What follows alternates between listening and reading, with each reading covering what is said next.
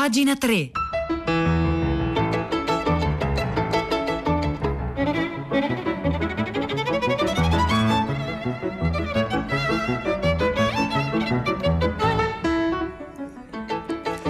Buongiorno, buongiorno, un caro saluto da Edoardo Camurri e benvenuti a questa nuova puntata di Pagina 3, la nostra rassegna stampa delle pagine culturali dei quotidiani, delle riviste e del web. Oggi è martedì 11 maggio, sono le 9 e un minuto e noi iniziamo immediatamente la nostra rassegna stampa, beh, inoltrandoci all'interno di alcune straordinarie grotte. Ecco, eh, partiamo proprio dall'opera al nero, dal buio, cercando di scorgere figure sulle pareti di queste grotte preistoriche. Lo facciamo eh, partendo da un articolo molto bello, molto lungo, molto informato di eh, Giancarlo Cinini, lo leggiamo su iltascabile.com e all'interno di queste grotte inizieremo a decifrare dei messaggi perché la domanda eh, che rivolgiamo alle nostre radioascoltatrici, ai nostri radioascoltatori questa mattina al 335 5634 296 è la seguente: quale messaggio vorreste decifrare? I messaggi sono molti, possono essere messaggi cifrati, scritti in qualche lingua sconosciuta, questa è l'interpretazione più banale, ma può essere anche appunto una lettera che non si è compreso, eh, uno sguardo che non si è capito, non si è riusciti a interpretare, che ci è rimasto lì, insomma, in sospeso. Quindi quale messaggio vorresti interpretare, eh, decifrare al 335 5634 296? Parliamo appunto di messaggi perché all'interno delle eh, grotte preistoriche beh, ci sono lì, questi straordinari graffiti rupestri, no? ed è ciò di cui ci parla eh, Giancarlo Cinini, raccontandoci un po' la storia delle scoperte di questi graffiti rupestri e poi i tentativi eh, di interpretarli. Eh, l'articolo, ve l'ho detto, è molto lungo, ma a un certo punto parla di questo, eh, questa figura straordinaria, Henri Broil, eh, che era stato ordinato sacerdote a Parigi, ma non aveva nessuna intenzione di fare la vita normale del parroco. Era da sempre interessato alla preistoria e aveva così chiesto un congedo dai doveri di sacerdote per dedicarsi solo allo studio. Ecco, verrà chiamato Henri Breil il papa della preistoria, visita tutte le grotte importanti di Altamira, di Peshmerl e arriva proprio alla grotta di Lascaux. E qui vediamo cosa ci racconta Giancarlo Cinini. Breuil osserva la ricchezza di dettagli di questi animali realizzati alla luce fioca. Alla base di una simile creazione artistica ci sono delle conoscenze profonde delle forme animali e questa conoscenza profonda, secondo lui, è legata alla vita del cacciatore e per lui le pitture sono un rito di caccia magico, una forma di preghiera per assicurarsi la caccia fruttuosa e la sopravvivenza. Eh, ancora oggi non sappiamo bene cosa rappresenti. Eh, c'è un testo che peccato eh, purtroppo Giancarlo Cinini non cita, ma un testo meraviglioso di Emilio Villa, proprio dedicato alle pitture rupestri. Emilio Villa è stato uno dei più straordinari poeti del Novecento italiano, eh, uno studioso di tradizioni misteriche, di Kabbalah, e pubblicò questo libro sui graffiti rupestri che è un tentativo appunto di interpretazione meraviglioso, cioè eh, Emilio Villa eh, rifacendosi a quel detto famoso di eh, Giordano Bruno e quando il gran cacciatore divenne caccia, eh, spiega in un certo senso che nella coscienza di questi uomini che dipingevano sui graffiti rupestri non c'era differenza tra loro, cacciatori, e le prede, gli animali, ma il soggetto e l'oggetto fluivano in un'unica entità, per cui quegli animali non erano rappresentati, ma erano una trasposizione di sé in un mondo in cui la distinzione tra soggetto e oggetto non era ancora definita fino in fondo. Ma vediamo cosa continua a raccontare Giancarlo Cilini nel suo tentativo di provare a interpretare, a decifrare i messaggi eh, che ci hanno lasciato i nostri antenati. Come sulle pareti, infatti, nella vita dei Cromagnoni, gli altri animali erano dovunque. Era quello un mondo, scrive il filosofo Baptiste Morisot sulla pista animale, in cui la coesistenza con una vita abbondante esigeva che sapessimo come coabitare con essa, quali abitudini trattenere e quali trasformare, quali potenze comporre e quali frontiere rispettare. Delle potenze si componevano sulle pareti, ma perché la figura umana è così rara? E questa è è una bella domanda. Proprio Lascaux lasciava un enigma. Nel recesso di una sala detta il pozzo è dipinta quella che sembra una scena. Un uomo stilizzato con la testa d'uccello e il pene eretto e disteso di fianco a un bisonte a cui escono le budella, una zagaglia è piantata poco lontano, poi un paletto con in cima un uccello senza zampe né coda, forse rituale. Un rinoceronte si allontana, il palo sormontato dall'uccello, notava Breuil, è simile ai pali funerari degli eschimesi dell'Alaska. Per l'archeologo si trattava semplicemente di una scena aneddotica, un uomo ucciso dal bisonte, ucciso dal rinoceronte. Eppure, si chiede giustamente Giancarlo Cinini, l'uomo ha una strana testa di uccello. Eh? Perché? Ecco i misteri che continuano a interrogarci, questi, questi, questi, queste immagini che eh, rimangono lì, no? come, come, momento in cui eh, la coscienza umana, nostro, il nostro pensarci umane e umani, beh, insomma, era ancora tutto da, da costruire, forse, come dire, questo pensiero dell'umano in quanto tale distinto dall'animale, già potrebbe essere anche un segno di una specie di decadenza. Era Hegel che diceva che l'uomo è una malattia dell'animale da cui dovrà prima o poi guarire. Ma insomma, questo ibrido non è l'unico dell'arte rupestre, ci spiega ancora Giancarlo Cinini sul tascabile.com. Nella, nella grotta dei Trois Frères si trovano un bisonte retto dalle gambe umane, un bisonte uomo col pene retto e poi un uomo che sembra danzare con il pene in mostra, ma ha una testa da cervo e la coda è chiamato lo stregone, ma Breuil lo battezza il dio dei Trois Frères. Chi sono costoro? Sono mascherati in un rito? Alcuni studiosi hanno poi ipotizzato che queste figure avessero a che fare con forme di sciamanesimo simili a quelle dei popoli della Siberia. Ecco, la tradizione sciamanica una tradizione antichissima. Fra l'altro andate a riascoltare la puntata ieri di Fahrenheit su Radio 3 con Loredana Lipperini perché ha intervistato eh, Angelo Tonelli, che è uno dei più importanti filologi greci italiani, che ha pubblicato proprio per, per, per Feltrinelli un libro che va alle radici dello sciamanesimo antico, dello sciamanesimo greco. Ma insomma, vi segnalo eh, di, di, insomma, di, di, andare a riascoltare la puntata ieri di Fahrenheit in cui si è parlato di questo. Ma insomma, oggi l'interpretazione sciamanica è dibattuta. Ciò che tuttavia resta e che ci stupisce, come ha scritto Georges Bataille, che è un altro importante filosofo francese, ehm, fondamentalmente insomma della prima metà del Novecento, è questo eclissarsi dell'uomo rispetto rispetto all'animale o il suo ibridarsi in potenze che lo superavano e in forme che non comprendiamo. Ecco qui in un certo senso potremmo dire la sensibilità di Georges Bataille è simile a quella che ho provato a raccontarvi di Emilio Villa.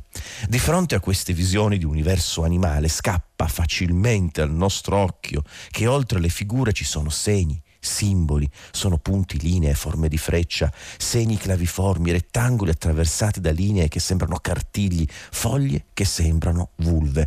E veramente questo è un lunghissimo articolo eh, di, quelli, di, quelli, interessanti, cioè gli articoli che eh, una volta letti offrono più domande che risposte, quindi sono molto più vivi, sono molto più ehm, eccitanti da un certo punto di vista perché ci pongono più problemi da risolvere piuttosto che offrirci soluzioni di cui forse, ehm, di cui forse non, non, abbiamo bisogno in quanto ogni soluzione è quasi per definizione provvisoria. Ma insomma, ehm, in, questi, in, questo lungo articolo a un certo punto eh, si cita anche un film, un film bellissimo, la, la, The Cave of Forgotten Dreams di Werner Herzog, anche lì un racconto graffiti rupestri e a un certo punto un archeologo intervistato da Werner Herzog del suo capolavoro, dichiara Io credo che gli uomini del Paleolitico avessero due concetti in grado di cambiare la nostra visione del mondo, fluidità e permeabilità.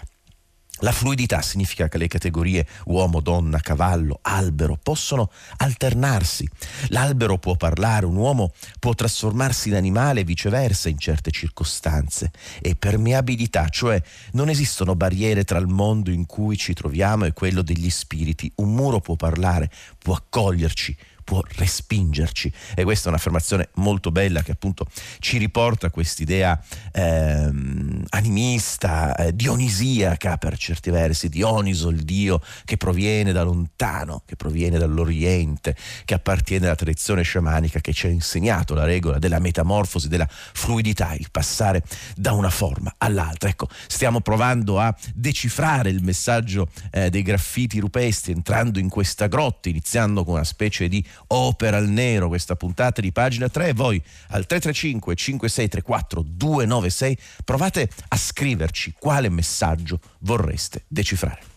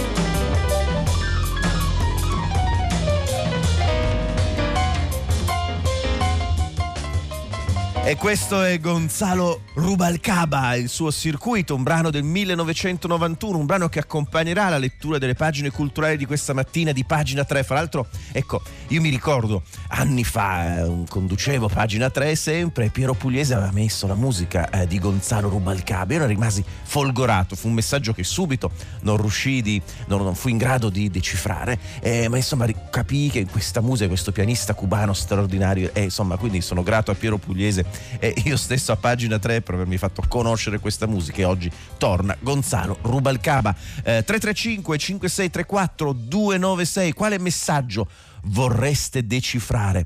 Eh, Assunta ci dice le profezie di Nostradamus, e forse sono scritte per non essere decifrate. Paul ci dice vorrei decifrare il Finnegan's Wake, fantastico, il mio libro preferito, io stesso, ma no, non esiste alcun critico vero, studioso vero di Joyce al mondo e che sa ancora quello che accade davvero dentro Finnegan's Wake, è un libro meraviglioso, tutto, non tanto da decifrare, ma un libro che serve per cambiarci e che in un certo senso assomiglia a quei graffiti rupestri eh, di Lascaux, eh, il Finnegan's Wake. E poi, poi t- davvero tanti, tanti, tanti messaggi, vorrei decifrare il messaggio che vuole darmi il creato, ci scrive, eh, ci scrive Vincenzo, e poi vorrei capire il linguaggio, scrive Claudia, di mio marito quando condivide le sue paura in famiglia utilizzando parole e concetti che lo aiutano a liberarsi dal peso, ma che non si lasciano non mi lasciano strumenti per dargli una mano, ci scrive Claudia. Eh, Pietro del Soldà, so che sei collegato, buongiorno. Eccomi, ci sono Edoardo, buongiorno a te, le ascoltatrici ecco, gli ascoltatori. Tu, tu devi decifrare, de- decifrare i messaggi, cioè i messaggi e le telefonate degli ascoltatori di prima pagina ogni mattina per costruire la puntata di tutta la città ne parla. Di cosa parlerete oggi? Ma guarda, oggi il compito è molto difficile, dobbiamo decifrare, lo faranno i nostri ospiti per noi. Il, ancora un ennesimo capitolo de, de, nella, nel quadro medio orientale, il conflitto israelo-palestinese eh, che certo. si reinfiamma ed è davvero difficile da capirlo. No? Il casus belli, come gli ascoltatori sapranno, è la vicenda, lo sgombro di alcune famiglie palestinesi da degli edifici rivendicati da alcuni cittadini israeliani, ma ovviamente questo è semplicemente un pretesto per l'esplosione di una violenza violenza che nella notte ha provocato nuovi lanci di razzi dalla striscia di Gaza verso Israele, eh, 20 morti tra i palestinesi secondo fonti locali, scontri, incidenti a Gerusalemme Est, la situazione che non pare acquietarsi. Noi ce la facciamo spiegare, ma poi ci faremo anche aiutare dai nostri ospiti, ci sarà uno storico osservatore delle cose medio orientali come Eric Salerno tra gli altri, eh, in, in, in, prospettiva storica questa vicenda, non, ignorando il quadro geopolitico che è molto mutato. Negli ultimi ultimi anni e mesi eh, ha perso centralità soprattutto per quanto riguarda i grandi interessi nella regione, il conflitto israelo-palestinese, il disinteresse americano, i rapporti che ci sono ora tra Israele e alcuni stati del Golfo. È molto complesso appunto, un'opera di, di, per decifrare lo scenario a partire dalle 10. Mandateci tutte le vostre domande, richieste di chiarimenti, le gireremo a chi ne sa più di noi. Dalle 10 in diretta, ciao Edoardo. Grazie Pietro del Soldà e buon lavoro a te e a tutte le redazioni di tutta, l'uma- eh, tutta l'umanità, sì, tutta l'umanità è l'altro programma che tutta faccio con Pietro siamo del. Soldà. No, siamo noi, insomma, tutta la città ne parla. Buon lavoro e noi continuiamo a Ciao. decifrare messaggi. Eh, oggi su Repubblica Antonello Guerrera eh, ci parla di, un, di una storia che riguarda la seconda guerra mondiale che ha tutto tutti gli elementi del messaggio da decifrare. Ian Fleming, cioè l'autore di 007 e la maledizione di Enigma. Il papà di 007 e Lord Mountbatten furono artefici del disastroso raid britannico di Dieppe nel 1942. Ora un saggio ne svela lo scopo fallito, rubare una versione aggiornata della macchina con i codici nazisti. Eh, ed è una storia eh, complessa, ci parla di un libro appena uscito negli Stati Uniti, Antonello Guerrera su Repubblica, di Lee Garrett, professoressa americana e direttrice del Dipartimento di Studi Ebraici all'Hunter College, che proprio ci racconta di questa missione fallita. Alan Turing, il grande logico matematico inglese eh, del Novecento, aveva iniziato a decifrare i codici, ma poi i nazisti li avevano cambiati, quindi ci fu una spedizione disastrosa di E proprio nel tentativo di recuperare recuperare questi codici, fra l'altro eh, con una spedizione di cinque militari scelti che erano tutti ebrei tedeschi dei Sudeti, fuggiti dalla famelica annessione di Hitler tre anni prima. E quindi si racconta in questo libro, lo fa molto bene Antonello Guerrera, l'operazione, un'operazione guidata eh, sia da Lord Mountbatten e sia da Jan Fleming, cioè il creatore di 007 che organizzò questa spedizione per provare a rubare il codice enigma con cui i nazisti, i nazisti stavano terrorizzando il mondo. Vi segnalo questo articolo oggi su Repubblica 335 5634 296. Quale messaggio vorreste decifrare?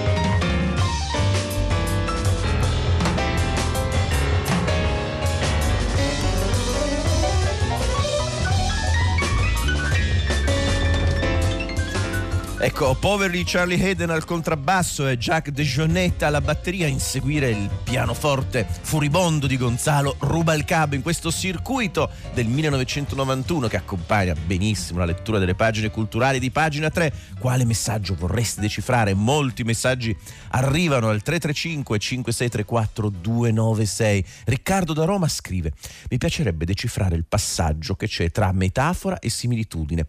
Per esempio, decifrare la differenza tra lo scrivere sono un albero e sono come un albero. Ecco, potremmo chiedere di risolvere questa questione alla Lingua Batte, l'altro programma di Radio 3 che è proprio della nostra lingua.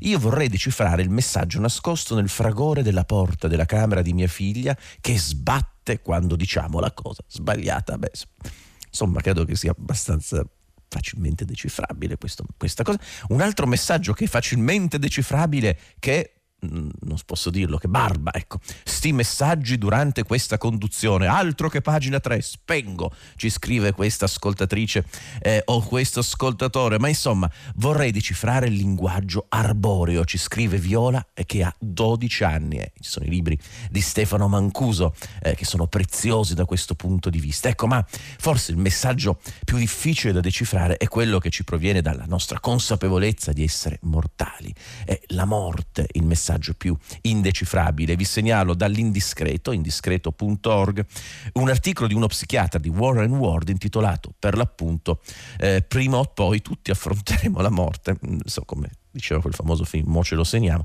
può aiutarci a darle un senso. Noi umani abbiamo una particolarità preziosa, siamo coscienti del fatto che dovremo morire, quindi diamo senso alla nostra vita, allo stesso tempo però tendiamo a dimenticarci di essere mortali e questo è un errore. È un articolo che ovviamente affronta eh, il bisogno eh, di noi umani, di noi umani di tornare a riflettere un po' più sulla nostra mortalità e sulla morte dinanzi a una vita che invece, come dire, ehm, attribuisce valori più quantitativi rispetto a i valori qualitativi cui, che, che, dovrebbero integrarsi maggiormente. Ehm, fra l'altro poi nella lunga esperienza di, eh, di, Warren Ward con pazienti in fin di vita eh, c'è una parte eh, struggente in cui lui ehm, riassume partendo fra l'altro da un altro, eh, da un altro libro eh, di un'infermiera australiana specializzata in cure palliative, rimpianti più frequenti eh, di persone che stavano per morire. Quindi questo è il messaggio che arriva dalla propria coscienza in punto di morte ed sono i messaggi che la propria vita non solo non è riuscita a decifrare, ma a cui ancora peggio non è riuscita a dare senso. Vorrei aver avuto il coraggio di vivere la mia vita, non quella che gli altri si aspettavano da me, questo è uno dei più grandi rimpianti, anche vorrei non aver lavorato così tanto, vorrei aver avuto il coraggio di esprimere i miei sentimenti, vorrei essere rimasto in contatto con i miei amici, vorrei aver permesso a me stesso di essere più felice, partendo da questi eh, da questi rimpianti, poi ehm, questo psichiatra che leggiamo sull'indiscreto, indiscreto.org, Warren inizia poi a lavorare, a citare soprattutto le riflessioni sulla morte di eh, Martin Heidegger, questo grande filosofo tedesco del Novecento, nella sua opera più famosa che è Essere tempo.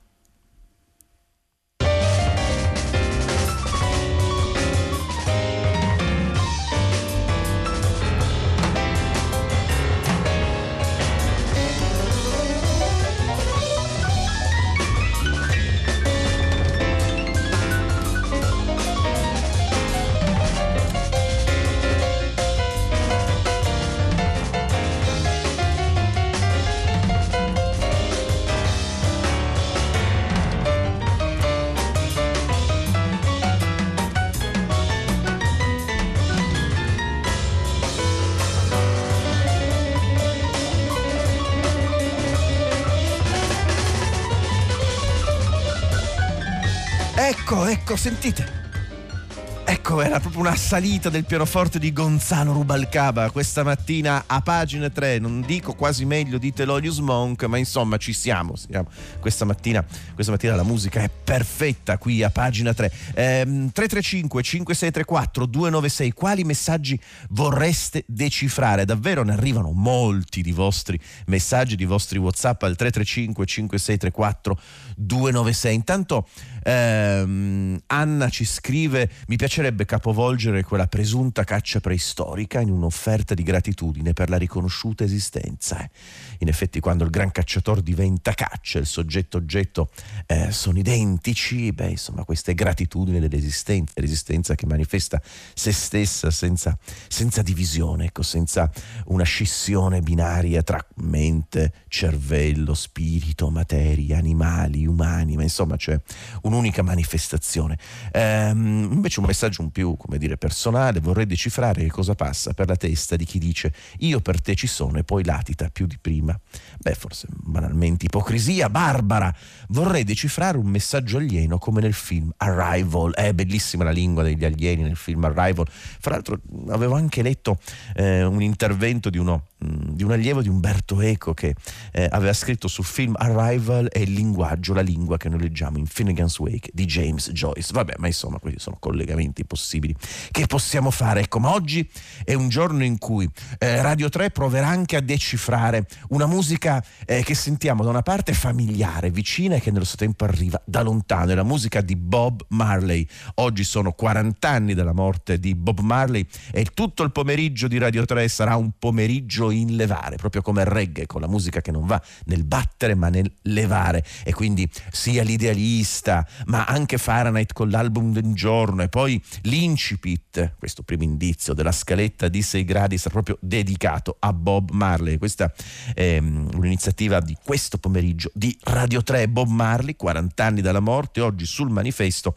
ne scrive Andrea Colombo. Bob Marley, il ghetto e la musica. 40 anni fa la morte dell'artista giamaicano americano che ha portato il verbo del reggae nel mondo. E qui in un certo senso il pezzo di Andrea Colombo ci spiega come ancora oggi sia, come dire, difficile decifrare la musica il messaggio di Bob Marley, perché in un certo senso il suo successo, il suo essere molto ascoltato ne ha eh, in una qualche misura depotenziato il messaggio e il significato. Sono passati, scrive Andrea Colombo sul manifesto, 40 anni dalla morte assurda di eh, Marley per un melanoma sotto l'unghia del piede che avrebbe potuto essere facilmente curato se il cantante non avesse rifiutato troppo a lungo le cure per restare fedele alle regole del culto rastafariano. Aveva 36 anni. Eh, con i decenni, mm, scrive più avanti Andrea Colombo sul manifesto, Bob Marley è diventato un'icona, un manifestino da centro sociale, il Che Guevara della musica. Non è del tutto ingiustificato. In quegli anni già segnati dal riflusso dell'onda ribelle del ventennio precedente, Marley e il suo reggae fortemente politicizzato avevano raccolto la bandiera di una musica che militava attivamente contro il razzismo e contro l'ingiustizia sociale, ma per quanto giustificata l'immagine di Bob Marley come eh, Nettie Dread, cioè il mitico guerriero nero antirazzista, è anche limitata e fuorviante. Bob Marley era prima di tutto un musicista eccezionale e la forza del reggae era solo in piccola parte nel messaggio. Ecco, questo è il punto. E fra l'altro mm, ci dà anche una notizia che del resto ha portato ascoltare quella musica sconosciuta in Europa, pensate un po', io questo non lo sapevo, eh, erano stati nel 1969 gli skinhead, cioè un gruppo di giovani di estrema destra, neonazisti, non i movimenti giovanili di sinistra, e poi nel frattempo ovviamente Bob Marley. E Bob Marley, insomma, è diventata quest'icona, ma Andrea Colombo sul manifesto per l'appunto ci tiene a dire che insomma bisogna tornare a quel ghetto, a quella musica, alla musica del ghetto per comprendere Bob Marley e i suoi messaggi.